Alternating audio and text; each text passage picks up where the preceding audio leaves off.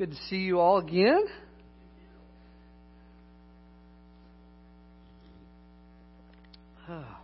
My, uh, if you were here last week, my throat feels much better than it did uh, last weekend. Um, unfortunately, Aaron A. and uh, Noah, the our 15 month old, they are at home because Noah is uh, not feeling well this morning, and we didn't feel like it'd be a good idea for him to come and pass on what he had with you guys. So they're at home, uh, probably snuggled up on the couch as he was. Uh, um, that's where they were when we left them. So um, it's good to be here again. If you have your Bibles, turn with me, if you would, to the book of Luke, the Gospel uh, according to Luke, chapter 1. This passage that we're going to look at uh, today is one of those passages, and it reminds me actually of a movie that we were watching last night uh, at my in-laws' house. We were over at um, at Aaron A's mom and dad. They lived there in Skiatook, and we uh, we had uh, had supper with them last night, and then we were watching a a Christmas movie, and it was one of those movies as a a comedy and uh, you know it's one of those that's funny, and there's some parts that are funnier than others, but it's you know supposed to be a lighthearted comedy. But there's about a 10 minute stretch where it was real serious, and it was talking about just how parents sacrifice for their kids, and kids don't understand, and it just very much just a very serious moment. And and I looked at my wife with tears in my eyes, and she looked back at me with tears in her eyes. I said, "Who? Like you guys didn't warn me about this? I thought this was supposed to be one of those funny movies." And here we are both looking at each other, uh, tearing up. Unexpected, right? This passage that we're going to look at in Luke was unexpected for me as I uh, as I was studying it this week and um, unpacking it. I was blown away by the theological depth and the joy that comes from Mary's words. Luke chapter 1, verses 46 through 55 are known as the Magnificat, or Mary's song, as it may be labeled in some of your texts. And I've read through the the the the text as I've been reading through the Gospel of Luke in the past, but I've never unpacked it. I've never studied it in its original language. I've never pulled it apart and just looked at what is here for us. And so I was excited. My heart was excited as I was studying this week. And I, I hope that I am able to show you just some of the, the richness of Mary's words that Luke records for us this morning. So let's read the text together and then let's pray and ask God to bless our time together in the text this morning. Again, that's Luke chapter 1, verses 46 through 55. Mary said, My soul magnifies the Lord, and my spirit rejoices in God my Savior, because he has looked on me with favor, his humble servant. Surely from now on, all generations will call me blessed, because the mighty one has done great things for me. For his name is holy. His mercy is from generation to generation for those who fear him. He has done a mighty deed with his arm, for he scatters the proud because of the thoughts of their hearts. He has toppled the mighty from their thrones and exalted the lowly. He has satisfied the hungry with good things but sent the rich away empty. He has helped his servant Israel, remembering his mercy to Abraham and his descendants forever, just as he spoke to our ancestors. Let's pray. Dear God, Father, we pray as we remember these words, Lord, we pray, I pray, as we remember this time of year.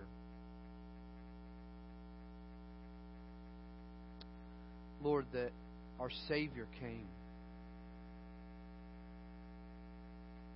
not born in a palace with riches, but in a meager village in the hill country Judea. Born not in a golden laden cradle, but in a manger filled with hay. Born not to royalty in the physical sense, but to two lowly servants. And God, may we remember that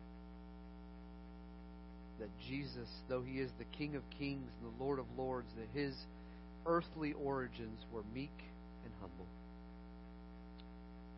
May we remember that you oppose the proud but give grace to the humble. Be with us, Lord. May your Spirit dwell richly among us as we unpack your word together this morning. In Jesus' name, amen.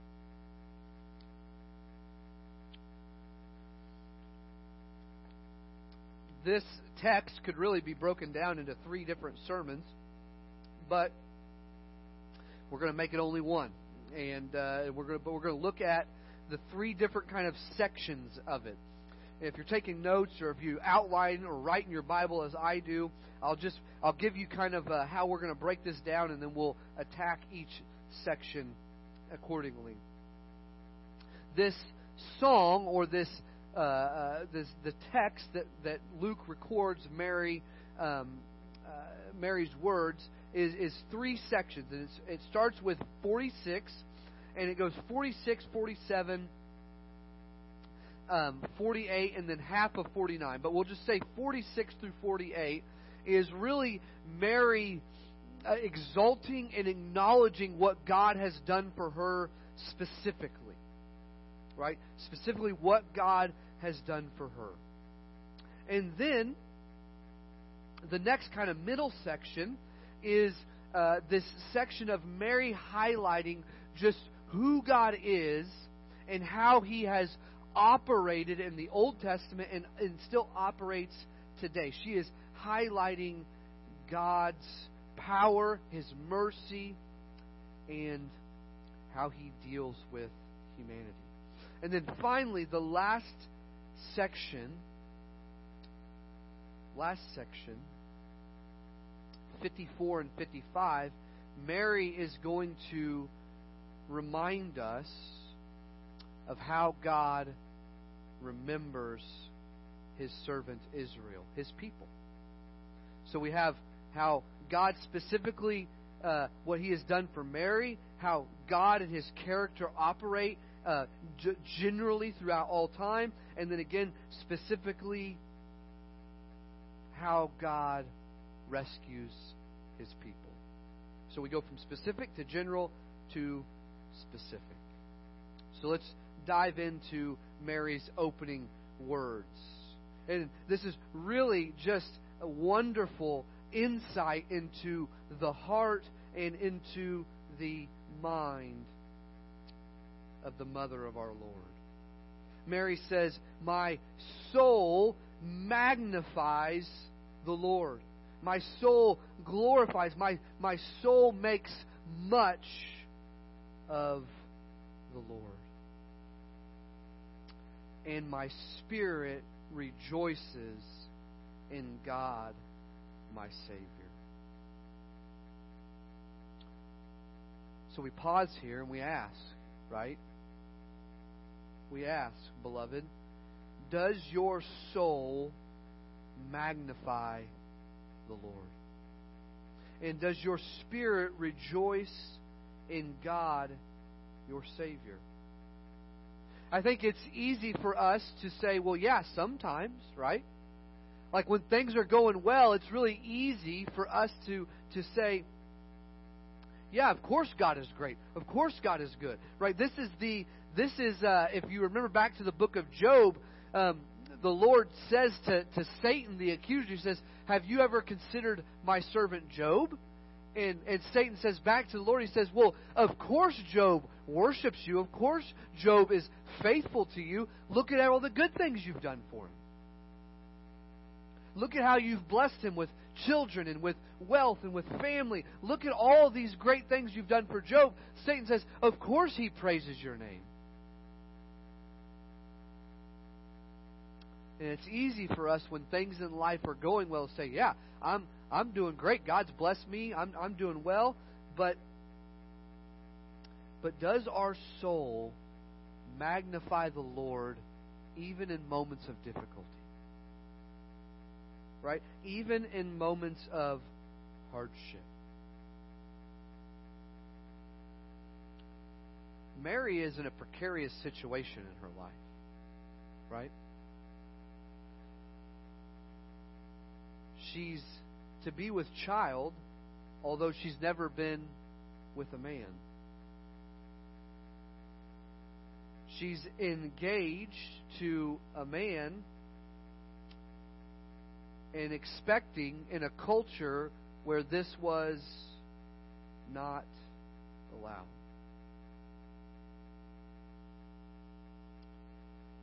But upon meeting and having time with her cousin Elizabeth, she is beginning to understand the weight of the child that she bears. She's beginning to understand the blessing that the Lord has placed upon her. And she can do nothing other than sing out with praise. My soul magnifies the Lord. The second part, in verse 47, she says, And my spirit rejoices in God my Savior. Again, we find joy and we find pleasure in many things in this life. Right? If you're like me, you might enjoy a good meal, right? Medium rare ribeye, seasoned broccoli, mashed potatoes, or baked potato, however you want it.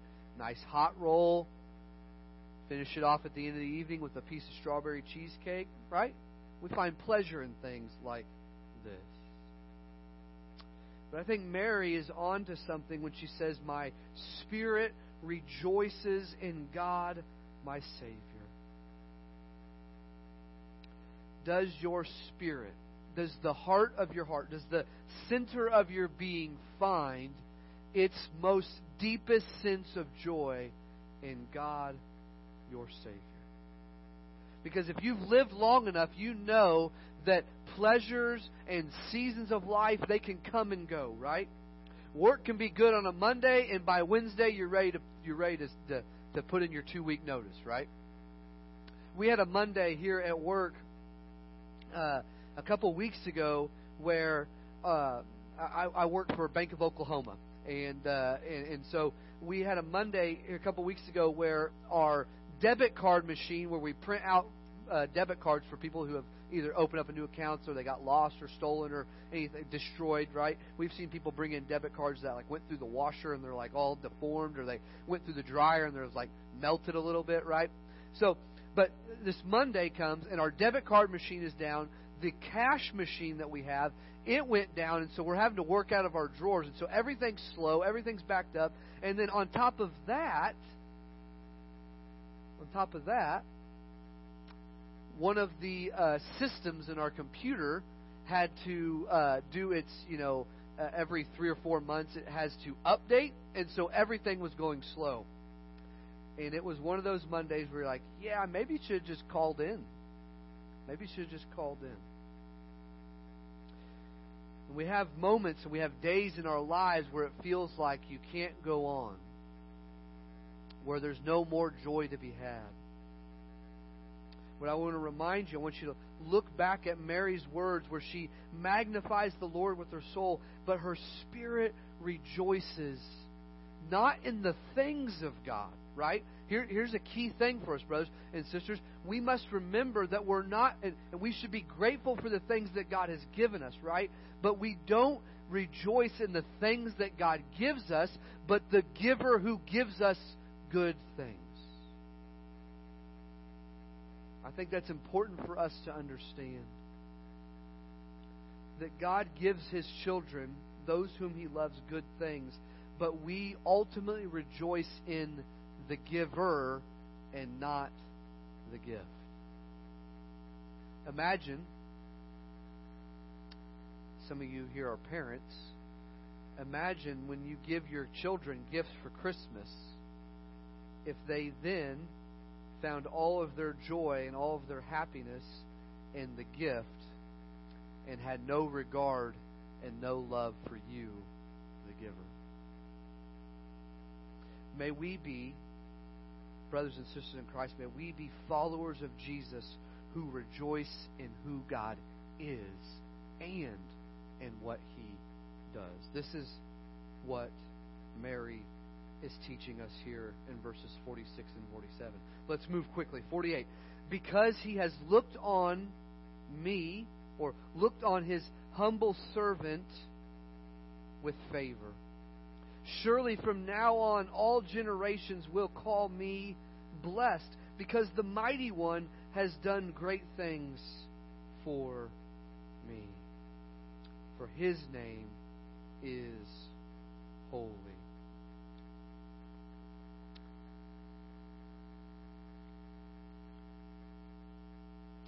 Here in 48 and the 49, we are seeing Mary begin to understand this plan that God has for her and this baby that she is carrying, that she is starting to understand the ramifications of what will happen. Does she know fully? Of course not. Even Jesus' own followers, when he rose from the dead, don't understand fully the ramifications of the kingdom, right? They're, they're right that Jesus is getting ready to ascend there in the first chapter of Acts, and they say, Lord, are, are now you going to bring in the kingdom? And Jesus is like, you guys still don't get it, right? Like, you're still not piecing this whole thing together. And so it's Mary doesn't understand the full picture, but she is starting to understand in very real ways the blessing that has been bestowed upon her. And she is realizing what God has done for her will not just affect her, but it will affect the generations that people will look back on Mary, mother of Jesus, and call her blessed. And because of what God has done for Mary, and because of who God is, Mary's spirit rejoices. So ask yourself, brothers and sisters, does your spirit rejoice in God your Savior? If everything is stripped away, can we say, like Job says, the Lord giveth and the Lord taketh, but blessed be his name? 40, the next section of our text is a section where Mary and scholars debate on what Mary's doing here. Is she looking back at Old Testament or is she looking forward in more of a prophetic sense? And I think that we don't have to um, we don't have to draw uh, sharp lines here of what she's doing because in one sense, in this next section, she is in a sense prophesying to what the ministry of Jesus, the right her the son in her womb, she's prophesying to what his ministry is going to look like.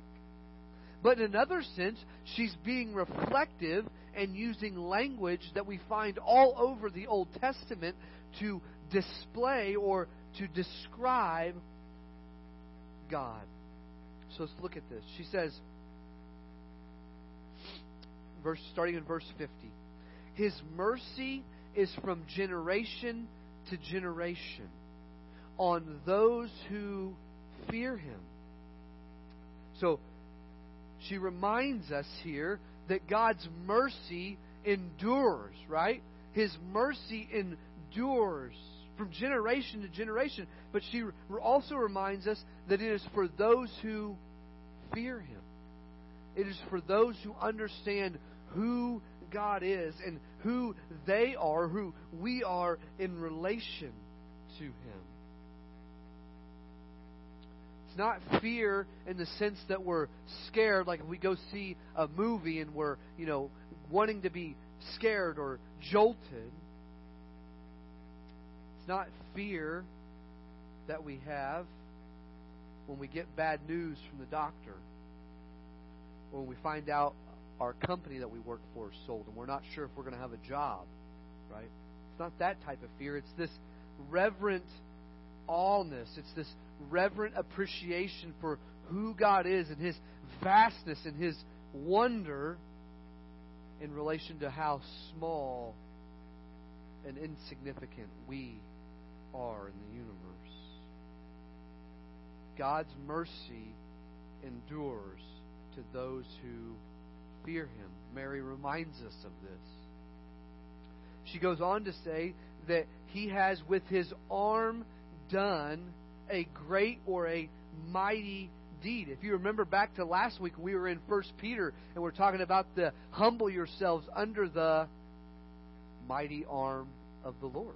Right? Again, we find language of the Lord's arm being able to do or doing a mighty work.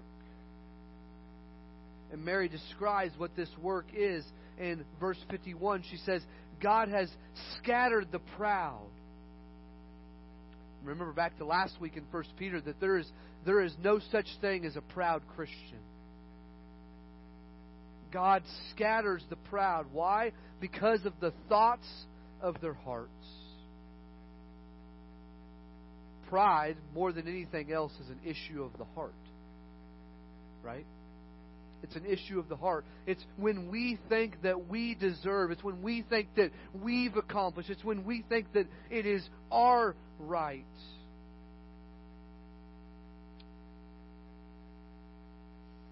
But when you serve the God of the universe, there is no room for the proud. And so let me ask you this, church. Ask myself this as I was preparing for the message. What are the thoughts of your hearts like? What are the thoughts of your hearts like? Is there pride in your heart? Are you mad at the Lord because you feel like He hasn't given you something you deserve? Are you mad at your employer? Are you mad or are you disappointed in your spouse because you feel like you deserve this or you deserve that? The text says that God scatters the proud because of the thoughts of their heart.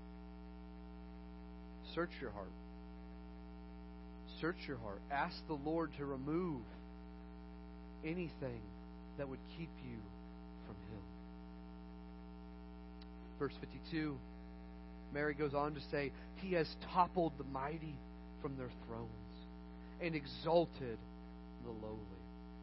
This section is a reminder to us that God works bottom to top. Right? Jesus, in his own words, says if you want to be first, you must be what? Last. If you want to follow after me, you must sell everything.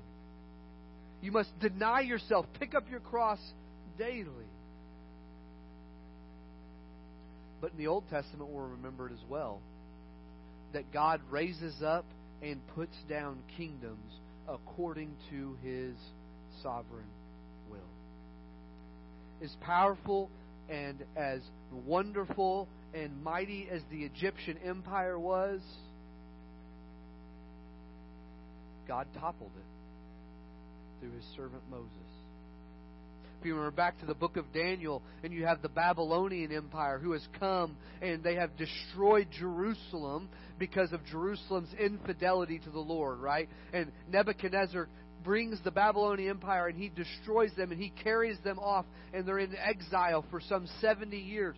But in the middle of that, we learn this small chapter in Daniel where Nebuchadnezzar has become proud and boastful and the Lord drives him out in the wilderness until Nebuchadnezzar is what? Humble. And realizes that it is the Lord God of the Jewish people that is the one true God topples the mighty from their thrones, and he exalts the lowly. right? This is a complete reversal of societal expectations, both in the first century and today, right? Just think about all of the people that you see on TV, right? And not not on the news when it's some sad, tragic story or something bad happens, but think about all of the people that you see on TV in shows and movies. Think about all the influencers that are on social media. The majority of them have power and status and wealth But this text is a reminder we must be very careful, church, to seek those things because, as Mary says, God toppled the mighty from their thrones and he exalted the lowly. We find this in the life and the ministry of Jesus, right? The Pharisees in the book of Acts are perplexed by John and Peter because they are able to give an account of Jesus and his ministry, and yet they were what? Uneducated fishermen. In fact, we read in the Gospels and we read about how any how could anything good come from Galilee. God uses in his divine plan, God uses time and time again the lowly, the least expected, and so maybe may, may I encourage you this morning. No matter what your status is in your community, no matter what your status is at work, no matter how much money's in your bank account, no matter how many followers you have on Instagram or Twitter, or how many friends you have on Facebook, if you will humble yourself underneath the Lord's power and provision, He will exalt you. That is good news. 53. It says that he satisfied the hungry with good things, but sent the rich away empty. And we think about that, right? And we think about how that, that kind of doesn't make a lot of sense because those who are hungry they're the ones that feel empty, right? You ever fasted before or ever had to work a long shift and you didn't get to eat lunch? And you're you feel hungry, right? You feel empty. You don't your body lacks energy. And and, and, and this is just a general truth, right? And Mary says, No, no, but with the Lord, He satisfies those who hunger. And those who are rich, those who have plenty, those whose bellies are literally full in the first century. Right? You got to remember back to the first century. It wasn't like you could go down to McDonald's and just go up to the drive-through or go in there and say, "Hey, I'll take a couple double cheeseburgers off the value menu." I don't know if they have those anymore because everything seems expensive these days. No, if you were poor in the first century, you were poor, poor. You weren't even ramen noodles poor. You were like begging for uh, animal food poor. But not so with God. Not so in God's economy and in His kingdom. For God satisfies the hungry. But the rich, those who have plenty in their earthly possessions, what are they sent away with? Nothing.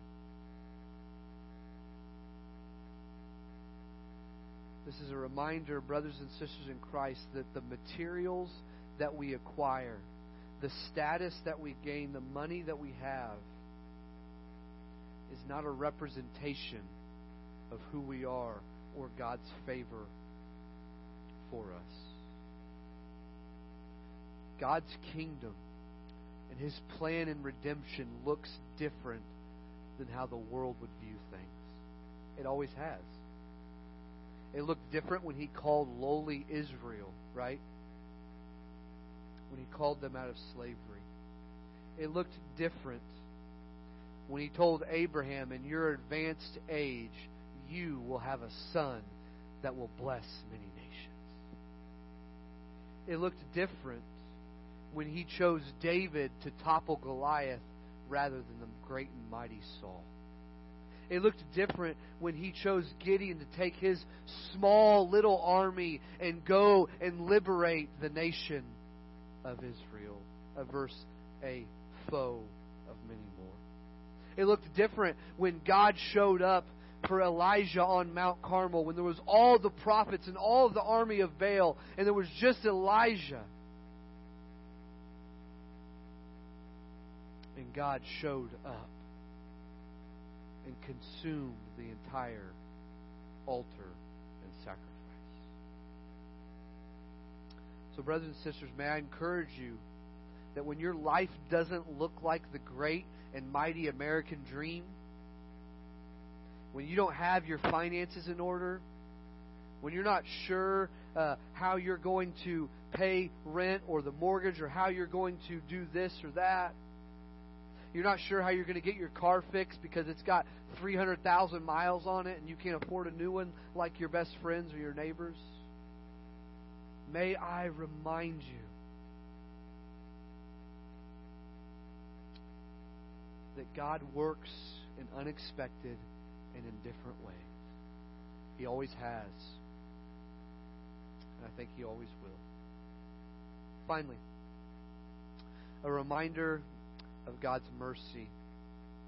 Verses 54 and 55. We'll end with these two verses. Mary says, He, God, has helped, or I like, uh, I, I would translate this, the original Greek is, He has come to the aid. He has come to the aid of His servant Israel. Why? Because He remembered His mercy to Abraham and his descendants forever, just as he spoke to our ancestors. This is both forecasting the sending of Jesus and the redeeming that he will do to us from our sin. But it's got language that is similar to when God calls Moses, right? He says, God tells Moses in the burning bush, Listen, I'm going to send you to liberate your people from captivity because I've heard their cries, right? And I remembered my mercy for them. And so, 2,000 years ago, brothers and sisters, God remembered his mercy for his people. And he acted in such a way that he caused a virgin betrothed to a carpenter to be with child,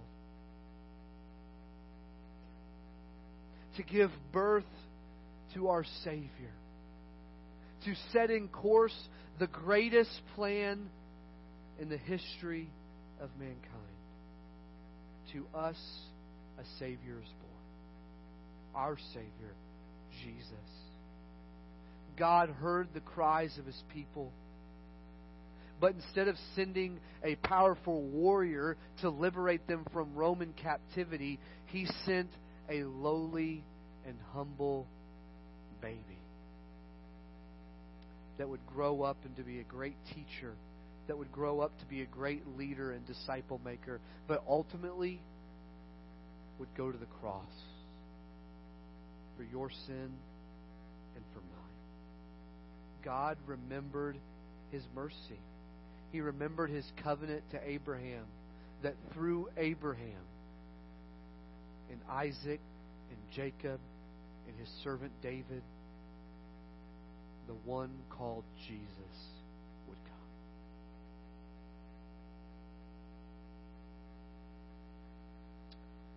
He has come to the aid of his servant Israel, brothers and sisters. And we see this most specifically in the sending of Jesus, his Son. Let's pray. Dear Lord, may our hearts sing with confidence, and may we rejoice greatly in you, our Savior. For you, God, have heard our cries. You, God, you hear our cries, and you come to the aid of your people. So, Lord, May we continue to cry out. And may we continue to rejoice in who you are and what you've done for us in Jesus Christ. May we remember this Christmas season the plan and the providence of our great God to send Jesus to rescue us from our sins. It's in His name we pray. Amen.